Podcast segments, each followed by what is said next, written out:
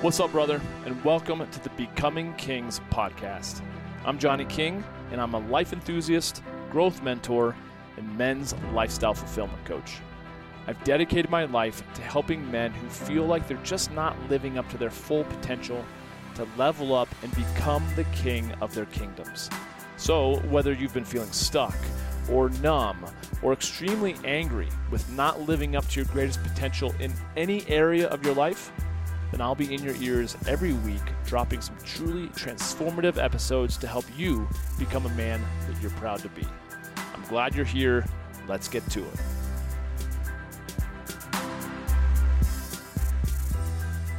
Yo, it's Johnny King. I want to tell you a little backstory that'll fit into the topic of this podcast episode.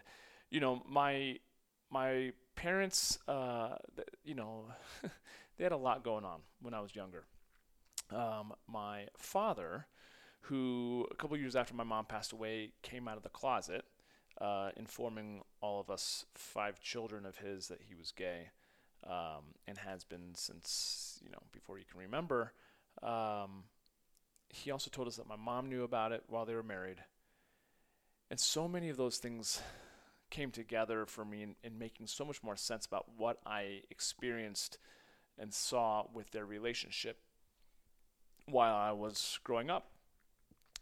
And uh, one of those things that I that I at least the story that I've made up about you know their experience in their marriage and their relationship was that for the love that they didn't necessarily uh, let's say prioritize in giving to each other or maybe couldn't even give just because my dad um, as much as he loved my mom you know he he was also kind of working through his own challenges as my mom was and so one of the things that they bonded over, not only in having kids, was food, food and travel.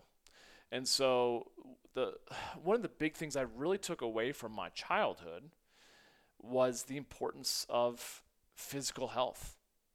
Um, because man, I think by the time my mom passed away, she probably was 60, 70, 80 pounds overweight. My dad at the same time was 120 pounds. He was over 300 pounds and he's six feet tall uh, as I am. And so I think my mom's passing was a wake up call to him. And so he ultimately lost over 100 pounds. He's kept it off for the past, geez, uh, over 10 years, right? So he's reprioritized his health. And yet, uh, I mean, this is so cliche, but we see so many people kind of surrender their health in order to achieve financial success or something of, of that matter, only to in later years trade back money, you know, attempting to reacquire their health. So, and I say all this because this past week it became so apparent. this past week I was um, riding with uh, 10 other buddies of mine, and one of my really good buddies from college, he set up this this ride. They're they're all into road cycling and gravel cycling, literally just on you know a pedal bike, right? That's not my thing. I do a little bit of downhill mountain biking. I've been spending a lot more time uh, this past year actually building muscle and hitting the gym really hard. So I am probably in the worst shape in terms of like long distance, you know, aerobic cardio type exercise than I've been in a long time. And yet at the same time, you could also say that I'm in greater shape than I've been in a long time because I'm stronger than I've been in, in over 10 years, right? So, given that, I say all that just because I was like, I'm in no place to attempt to ride uh, and, and cycle 50 to 60 miles a day because they were riding from Estes Park. If you've never been to Colorado, that's kind of northwest of Boulder, Colorado. Beautiful, kind of in the Rocky Mountain National Forest. Uh, all the way down to Salida, which was, I don't know, maybe 200, 250 miles, give or take, away. So over a course of four days, I think they rode 220 miles, something like that. And that's that's tough if you even live at altitude, right? But some of the guys came in and they were coming in from sea level. Now, if you've done any hiking or any type of uh, experience, like even coming to Denver, you'll notice it. If you if you live at sea level, just going up the stairs, you find yourself out of breath, right? But here they are, they're cycling at uh, 8,000, 9,000, 10,000, sometimes upwards towards like 12,000 feet uh, above sea level. And so one of my buddies, uh, he decided to, he actually has family in Fort Collins. And so he decided he was going to meet us in Estes Park. And so he was going to ride the 40 miles. Like he was going to cycle his bike 40 miles from Fort Collins to Estes Park to meet up with us. And then he was going to ride the rest of the 50 plus 55 miles later on that day. And he felt like he could do that because just like a week and a half ago, he did a century and a half ride. Now, granted, that was at sea level, but he did 150 miles, which is crazy. The dude is in shape, right? I played soccer with him, and he's always been a beast, and he's a beast on the bike.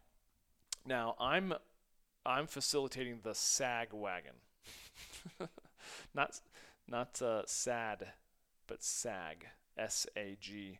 So I'm following following all the guys with you know bike components and our bags and coolers and drinks and food. So I was just more than uh, happy to go along for the ride for the adventure and to see you know the backcountry of Colorado and go off the beaten path and just have guy time. And so gratefully I was there. My my buddy, you know, he does the 40 40 miles to Estes and in retrospect, he he told me he was already starting to feel a little weird at that point.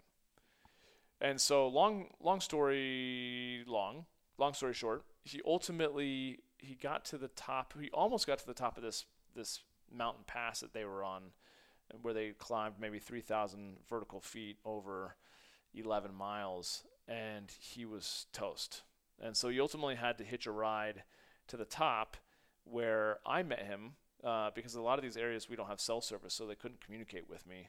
Um, but he he ultimately jumped in the truck with me after throwing up because he started getting altitude sickness, and his body was just straight up shutting down. Right?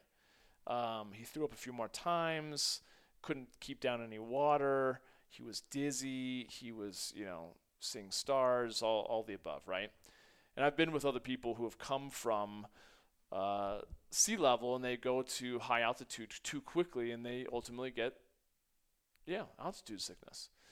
And so it makes me think of, of this experiences I had with my family members growing up with my parents, uh, which lent me, of course, into starting multiple gyms back in 2010, early, early 2010, 11, 2012 um, working with people with their health for the last decade plus, my uh, my desire to have a high you know level, high standard for my own personal health, because I saw it when I was younger.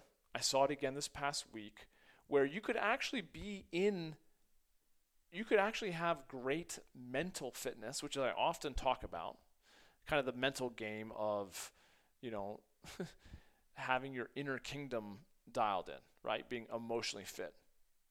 And yet, still, if you don't have your physical fitness, right, you're not going to be able to, to, to participate in life to the capacity that you want to. so here's my buddy who is actually in phenomenal shape, and he ended up bouncing back and really having a, I mean, he was one of the strongest riders of the entire group for the next four days. But gosh, that very first day, he learned a very valuable lesson that even though he had a great amount of mental strength, he had a great amount of physical strength, him not necessarily fully uh, appreciating or, or considering how much an impact altitude has on your body, it completely sapped him of his energy that day.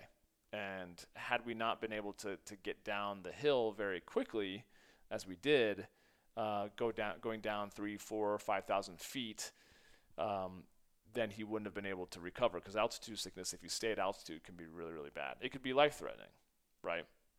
Your body just straight up shuts down. So I, I say all that as kind of a metaphor for how important uh, kind of the symbiotic relationship there is between your mental fitness, your physical fitness.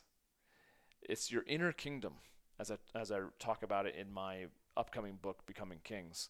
It's all about your inner kingdom because if you do not have that all figured out, if you have part one area or maybe maybe you're extremely physically fit, but then your mental fitness isn't strong, right?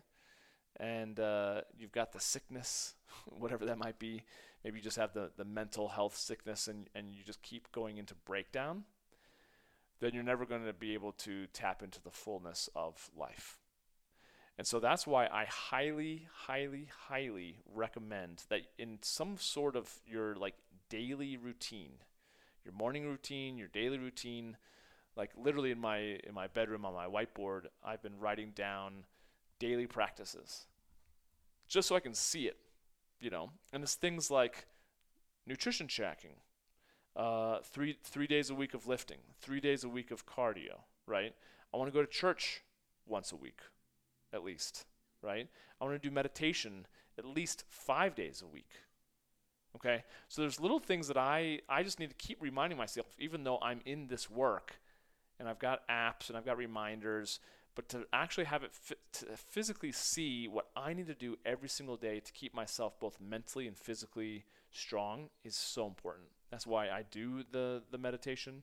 That's why I do the the workout, not only the lifting, but also now I want, especially after this past week, realizing I need to to to be able to start incorporating even more cardio so that I can climb mountains and not be completely gassed.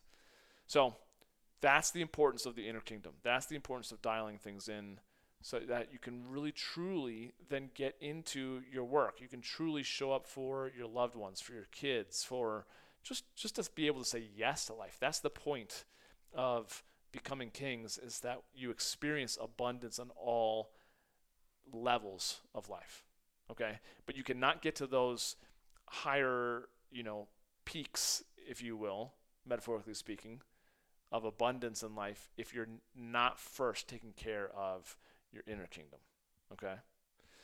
So take it from me, it's uh, and take it from my buddies uh, and and my mom. Like I often say, we're either living a life that is a warning to others of what not to do, or we can live our lives as an example. I highly suggest the latter. Thank you for joining me. As always, have an amazing day. Becoming becoming kings, and we'll catch up with you soon. Take care. That's it for this one, and I want to thank you for listening.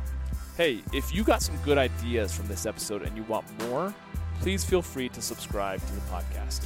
And if you think others may benefit from it also, share it on social media and tag me in your post so I can say hey. It would also mean a lot to me if you felt inclined to write a review of the show on Apple Podcasts, since I read every single one of them. And if you've got any questions or topics that you'd like to recommend, or really just anything that you think I could improve upon, man, I thrive on constructive feedback. So hit me up with an email at podcast at johnnyking.com. Oh, and feel free to also subscribe to my YouTube channel, connect with me on LinkedIn, and follow me on Instagram at Johnny King and on Facebook at facebook.com backslash Johnny King Men's Coach. Thanks again for joining me. I'll catch you next time.